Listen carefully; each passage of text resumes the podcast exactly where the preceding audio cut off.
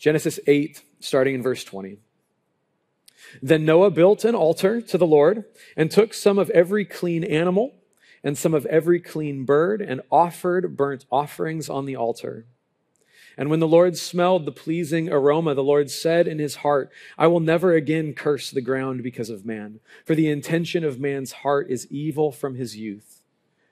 Neither will I ever strike down every living creature as I have done. While the earth remains, seed time and harvest, cold and heat, summer and winter, day and night shall not cease. And God blessed Noah and his sons and said to them, be fruitful and multiply and fill the earth. The fear of you and the dread of you shall be upon every beast of the earth and upon every bird of the heavens, upon everything that creeps on the ground and all the fish of the sea. Into your hand they are delivered. Every moving thing that lives shall be food for you. And as I gave you the green plants, I give you everything. But you shall not eat flesh with its life, that is, its blood. And for your lifeblood, I will require a reckoning. From every beast, I will require it from man. From his fellow man, I will require a reckoning for the life of man. Whoever sheds the blood of man, by man shall his blood be shed. For God made man in his own image. And you, be fruitful and multiply. Increase greatly on the earth and multiply in it. Let's pray together. Lord, you know my heart, the heaviness that I've experienced this week. Lord, you know our hearts, the heaviness that we experience in just the news that we've talked about, Lord. And maybe there are folks here who don't know how to think about it or never met Nick, and so we're not quite sure how we relate. God, your word has instruction, Lord. Your word points us to Jesus, Lord. Your word communicates life to us today and newness of life to us today. And so, God, I pray that you would speak. But I pray that you would instruct, that you would teach us, and that you would give us a hope, Lord, of a life that is in you. We pray it in Jesus' name. Amen. Amen. Several years ago, I bought a used car. It was like the worst downgrade in vehicles ever. I went from a Chevy Silverado to a Toyota Prius. I actually, you know what? I actually didn't hate the Prius as much as I thought I would. So I will say that. But I bought it off of a family that had dogs, and I love dogs. And many of you love dogs, like dog lovers, right? Yeah. Some of you out there. Yeah. I love dogs, but no matter how much you love dogs, there's not a person on the planet that loves dog hair. Okay, that's why many of your dogs are some sort of oodle mix, right? Like there's less hair around. And so I knew that this family had dogs, and I knew when I was in the car test driving, I could see some pet hair there. I tell you that I had this car for many years, and the day I sold it, there was still pet hair in the carpet of that car. No matter how many, and it's not that I didn't vacuum or didn't try, just pet hair is really hard to get rid of. And so every time I got into this car, it was a reminder. No matter how good the gas mileage was, there was a reminder of previous ownership. No matter what bumper stickers I put on the car, no matter how much I made it my own or listened to my music in the car, it was constantly a reminder of previous ownership. Just the little dogs shedding hair everywhere and scratching up the dashboard. I have no idea if they were driving with the car on the dashboard, but scratch marks from the dog on the dashboard of this car, just evidence of previous ownership. And when we look at this text, when we look at Noah has just gotten off the ark. God has just saved him from the destruction that he brought against sin and evil in the world. He saves his family. He gets off of the ark, and this world that Noah receives from God, that he inherits, is often referred to as a kind of new creation. But it's more like a new to Noah creation, like a new to you car. It's not a new car, but it's new to you because there are signs of previous ownership, signs of previous destruction, signs of previous sin in this world that Noah is inheriting. And so I want to look at how this world that Noah inherits and the world that God made in the beginning, I want us to see the parallels so we can see why people talk about it as a new creation. And then I want us to see how there is something within this new-ish creation that is just not right. Something is still off. So first, if you think back to Genesis chapter 1, we've been in this series in Genesis for a few months now. Genesis chapter 1, God makes the world, and when he makes the world is covered in water and darkness, and the Spirit of God is hovering over the face of the waters. But in the flood story, the world once again is covered in water, and it's the ark that is on the surface of the waters. The Spirit of God is the power for life and the power for creation, and the ark of God contains all the life that is left in the world and will be a part of causing life to flourish in the rest of creation. And so people look at that and they go, oh, look, water and spirit, water and ark. It's like a new creation. But then in the creation story on day 3, the waters recede and they're gathered to one place and dry land emerges. And the same with the flood story. The water dries up, the water abates, it recedes, and dry land emerges so that life can be habitable on the earth again. What was once uninhabitable is now habitable, both in the creation story and in the flood story. But then God makes man in the creation story. He plants him in the garden. He blesses him. He says, be fruitful and multiply, fill the earth. Noah gets off the ark onto the land. God blesses Noah, says, be fruitful and multiply, fill the earth. It's easy to see what is happening here as a new creation story. God is giving humanity a new beginning of sorts, and yet there is this ominous cloud hovering over this new world. I was on a plane recently, and I watch movies on planes that I would never otherwise watch. For some reason, every movie I watch on a plane is like, I never would have watched that at home. And so I was on a plane recently and I watched The Menu. Anybody? Anybody seen The Menu? Some of you have seen The Menu. The Menu is a suspense thriller about an island that has a restaurant on it. And that restaurant is the most elite restaurant in all of the world. And all of these people going to this restaurant are all these elitist influencer types. And they get to this island. They're all excited about the delicacies that they're going to experience. But something is wrong. And I'm not going to tell you what. If you don't like suspense thrillers, don't watch The Menu. But there's just something off. And as the story unfolds, you realize the depth of terror that has existed in this place that was supposed to be such a beautiful experience.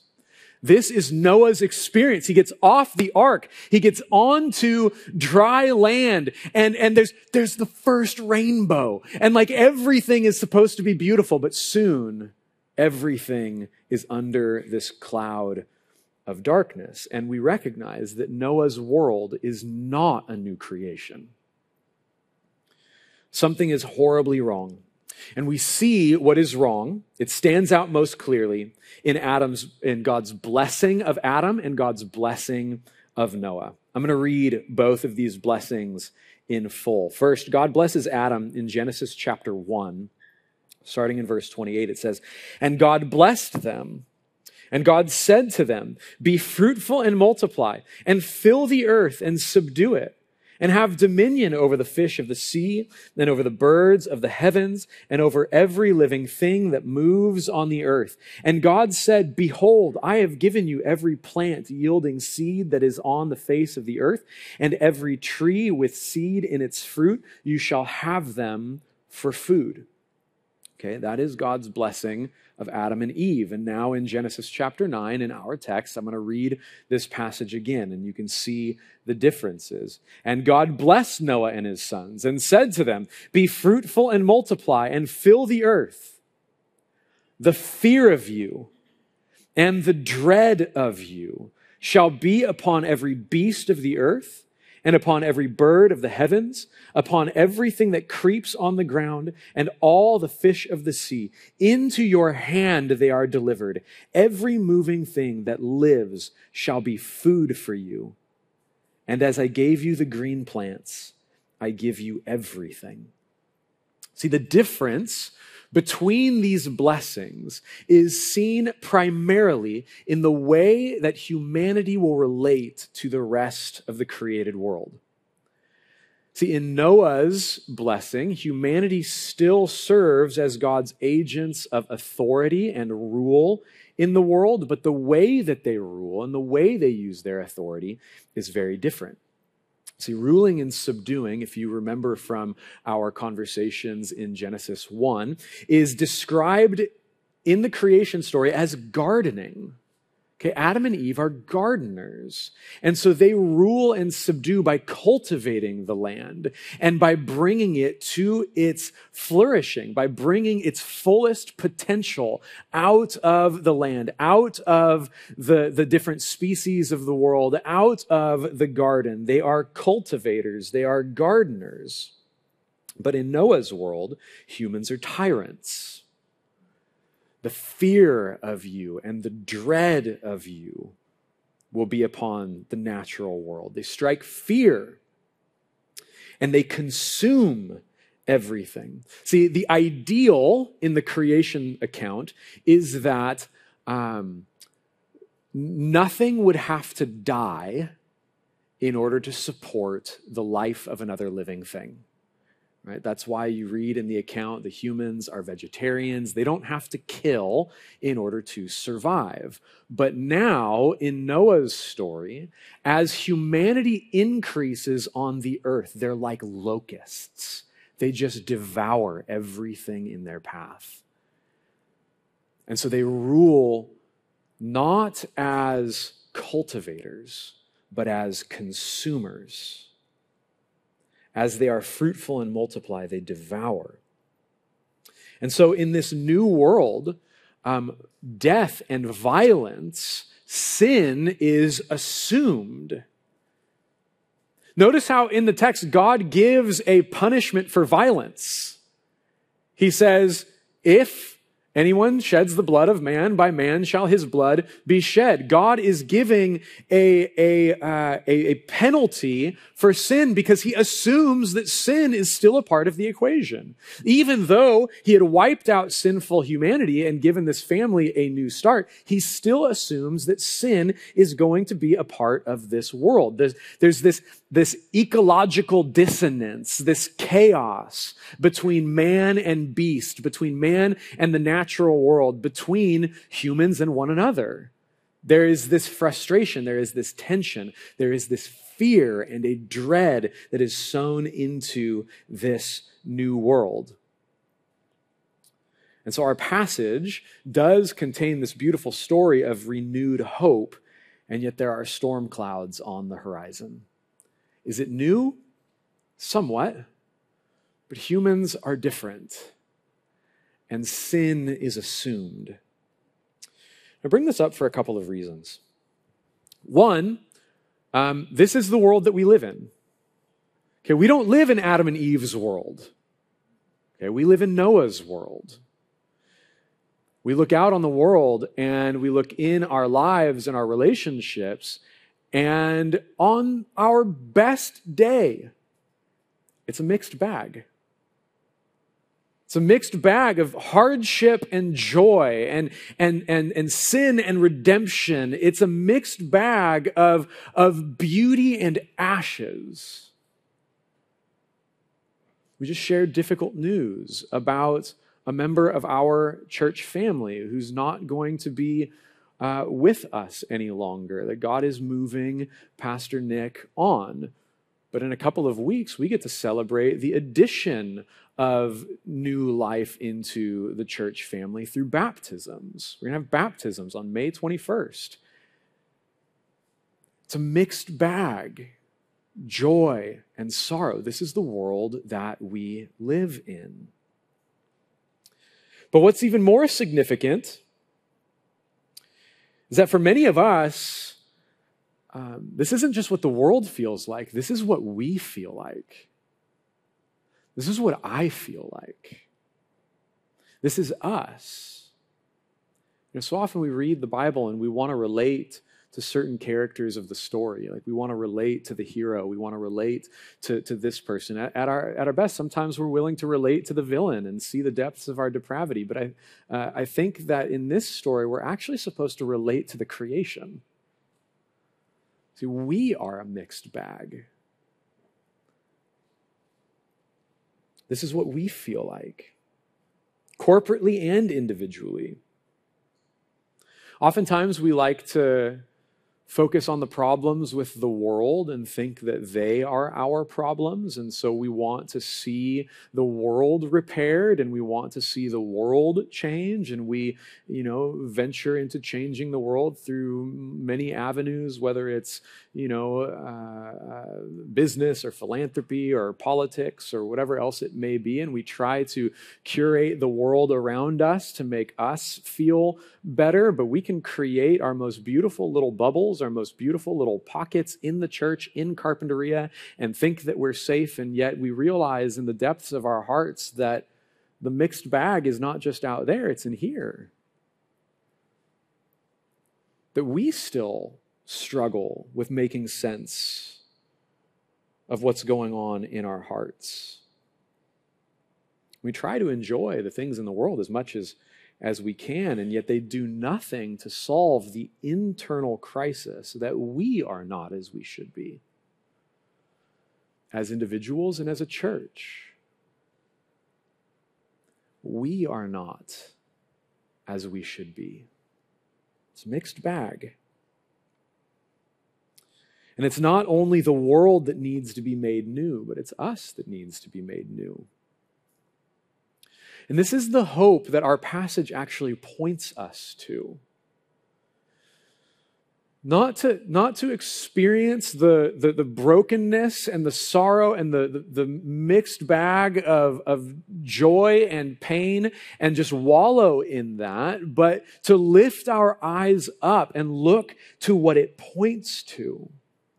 And this is the beautiful truth that Scripture teaches. And what I really want to resonate with us and for us to bring out of this place and into our homes and into our relationships, that truth is that in Christ, you are a new creation. Okay, Noah's world might not be a new creation, but if you've put your faith in Jesus, then you are a new creation. Now listen to this. I know this still, like, sometimes it resonates and sometimes it's difficult, but 2 Corinthians 5:17 says, "Therefore, if anyone is in Christ, he is a new creation. The old has passed away. Behold, the new has come." To be in Christ means to trust in his life, death, and resurrection. And know and believe that the Holy Spirit takes us and unites us to Jesus so that what is true of Jesus is true of you. And that what was true of you is no longer true of you, but it's actually true of Jesus. And so Jesus is righteous. And so guess how you are treated? You are treated as though you are righteous. And we have sin. But our sin has been given to Jesus. And so guess how Jesus is treated on the cross? As a sinner. He who knew no sin became sin that we might become the righteousness of God. And so we're united to Jesus. He is our identity. He is how God relates to you. If you've trusted in Jesus, then regardless of what your experience was this morning or yesterday or last week or in the future, God looks at you and he sees his beloved child in whom he is well pleased because of Jesus, because you are a new creation. The old has passed away and the new has come the moment we trust in Jesus' sacrifice on the cross and in his resurrection from the dead. Our old life, along with our sin, along with our shame and wounds, is washed away as the flood washed the world of sin and violence and corruption. Our sin, our violence, our corruption has been washed away by the blood of Jesus. It cleanses us. Now, I remember the moment I first believed. Okay, I was 19 years old. I remember sitting in a place that I never thought I would ever be. A college ministry called Reality at a church in Santa Barbara. And I remember some dude sitting right there preaching the gospel, and I had never heard this before. And I knew I was this mixed bag. I wanted God to go away, but I was desperate for God because I couldn't deal with my own sin. And I heard that the blood of Jesus cleanses me. And I remember raising my hand and experiencing just this washing over me, that everything that had come before that moment didn't matter anymore. And everything I had to look forward to was the presence of Jesus, the love of Jesus, the glory of God. And I remembered that freedom, and I remember that joy, and I remember the life that completely changed. And I remember looking and seeing, experiencing God's love and knowing I don't deserve this, and yet he gives it to me. I remember that moment. Do you remember that moment? Do you remember what it was like? Do you remember that day? Maybe that day has not yet come, but do you remember that moment when you realized that God loved you? And if you're honest, you know you didn't deserve it. And it was just by sheer grace that you received the goodness of God for you. Do you remember that moment?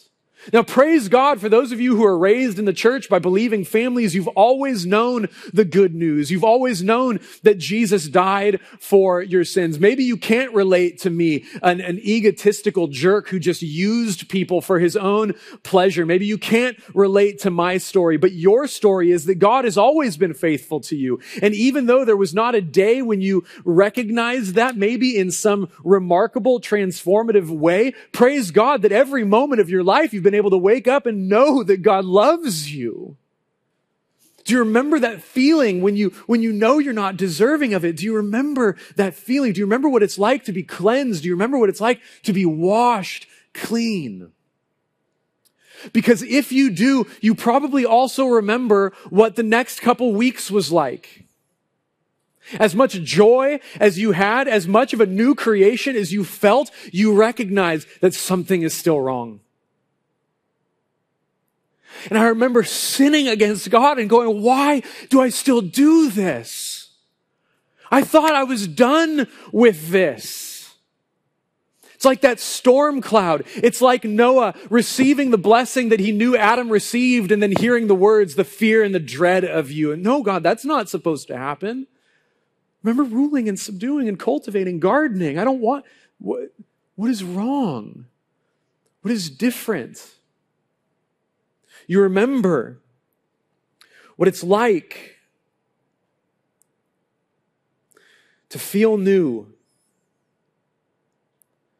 And then just after a short while, recognize I don't feel new in box. I feel like new. Or maybe today you just feel used. A used car, there's just, rust, and it starts half the time, and you don't even know why you're here right now, why God would continue to invite you back into this place. I've been pricing a lot of used cars lately and checking Kelley Blue Book and Edmunds, and they always ask the condition of the car, right? Excellent, good, fair, poor. What's your condition? What's the condition of your soul? What's the condition of your heart? What's the condition of your faith right now? Excellent, good, fair, poor. Many of us aren't feeling particularly new. If we're honest, we do not always feel like new creations. And here's the temptation. Here's the fear. Here's my concern. When we don't feel new, the enemy creeps in, or even our own thoughts will creep in and say, you're not. You're not new. You never believed. If you did believe, you wouldn't be struggling with this. Or you're not new because God's not real. If God was real, you wouldn't be struggling with this. Maybe that's your own life that you look at. Maybe it's your marriage. Maybe it's your family. Maybe it's a relationship. Maybe whatever it is, and you're looking, you're like, I've got this promise that we're new, and we're not feeling new. Falling into the same old habits, the same old patterns, the same old sin. And there's this need, this desire, God, make me new. Renew this. And so right now, what we need to do is we need to tune into God's word and crank it up to 11 so it shouts in our ears, our minds, and hearts louder than our own voices, louder than the voices of culture, louder than the voice of the enemy. And know this, that in Christ, you are a new creation. The old has passed away and the new has come. You are new. Despite how you feel, you are new. Because when we trust in Jesus, God accomplishes in us what the flood never could. See, the flood was only able to wipe out past sin and past corruption. But unlike the flood that only could touch the past and never prevent future sin, Jesus died to forgive your past, to forgive your present, and to forgive your future sin. So that you are constantly, perpetually being made new. See, the flood could only rid the world of sinful people. But the blood of Christ rids sinful people of sin. And what is left is new. What is left is new life. What is left is righteousness and purity and holiness. Your sin has been cast away as far as the east is from the west, and you have been made new. In Christ, you are a new creation. And also, from Christ, we await a new creation. See, the Bible begins with story after story of humanity ruining creation. But it ends with a beautiful depiction of God making a new heavens and a new earth, a new world that results not from the elimination of sinful people, but the elimination of sin and the consequences of sin from God's people. Revelation 21, verses 1-5. Then I saw a new heaven and a new earth, for the first heaven and the first earth had passed away, and the sea was no more. And I saw the holy city, New Jerusalem, coming down out of heaven from God, prepared as a bride, adorned for her husband. And I heard a loud voice from the throne saying, "Behold, the dwelling place of God is with man. He will dwell with them, and they will be his people, and God himself will be with them as their God. He will wipe away every tear from their eyes, and death shall be no more, neither shall there be mourning, nor crying, nor pain anymore, for the former things have passed away." And he who was seated on the throne said, "Behold, I am making all things new." This world that Jesus is preparing, this world that God is going to bring from heaven to earth, is not a refurbished creation. It is a new creation. No more sorrow, no more pain, no more death, no more consequences of sin, because it's all washed away. No more mixed bag. No more trying to balance joys and sorrows. just pleasures forevermore in the presence of God. This is what God has done. This is what God does. This is what God continues to do. He makes things new. This is the world that we were made for. This is the world that we long for. Now look, there's lots of things that you can do to distract yourself from the aspect of the mixed bag that you don't want to deal with. You can distract yourself. You can numb yourself. You can run to all sorts of things. But I am telling you right now that money will make nothing better. Politics can't save you. Okay, there's no such thing as a perfect church. There's no pastor that can help you like Jesus can help you. Listen, if you want to be set free from the garbage in your life that continues to drag you down, listen to me now, listen to me later. The world will say other things, but you know in your heart of hearts, the only one that can do that is not you, is not me, is not the person sitting next to you, is not your dogs, is not your job, is not your career. It's Jesus. The only one that can help you is Jesus. And he doesn't just come and pat you on the back. He makes you new. He makes our church new. He makes our community new. He makes this world new. New life, new heavens, new earth. That is what we are waiting for. But here is probably the craziest thing about this, is you're already new. And so the world gets to anticipate a new creation by looking at your life. And your life is like a window that, like, you look at the world and you see all of the chaos, but someone looks at your life, and then through that window, they can actually peer through you and into new creation. They can actually are supposed to be able to see what we're meant to be like, because he's made you new.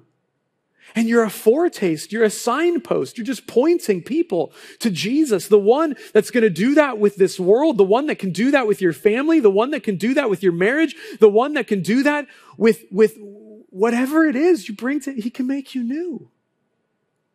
And people are invited to look at you and see that this is what God is like, this is what God is doing, because you are a new creation in a broken creation that is being made new. Your life will point people to Jesus so that they can be made new. In Christ, you are a new creation. From Christ, we're awaiting a new creation.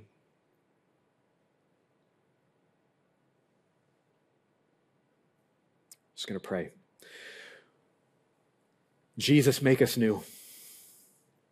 God, if there's anyone here that doesn't know you or doesn't know that they know you, we pray salvation would come to their household today, Lord.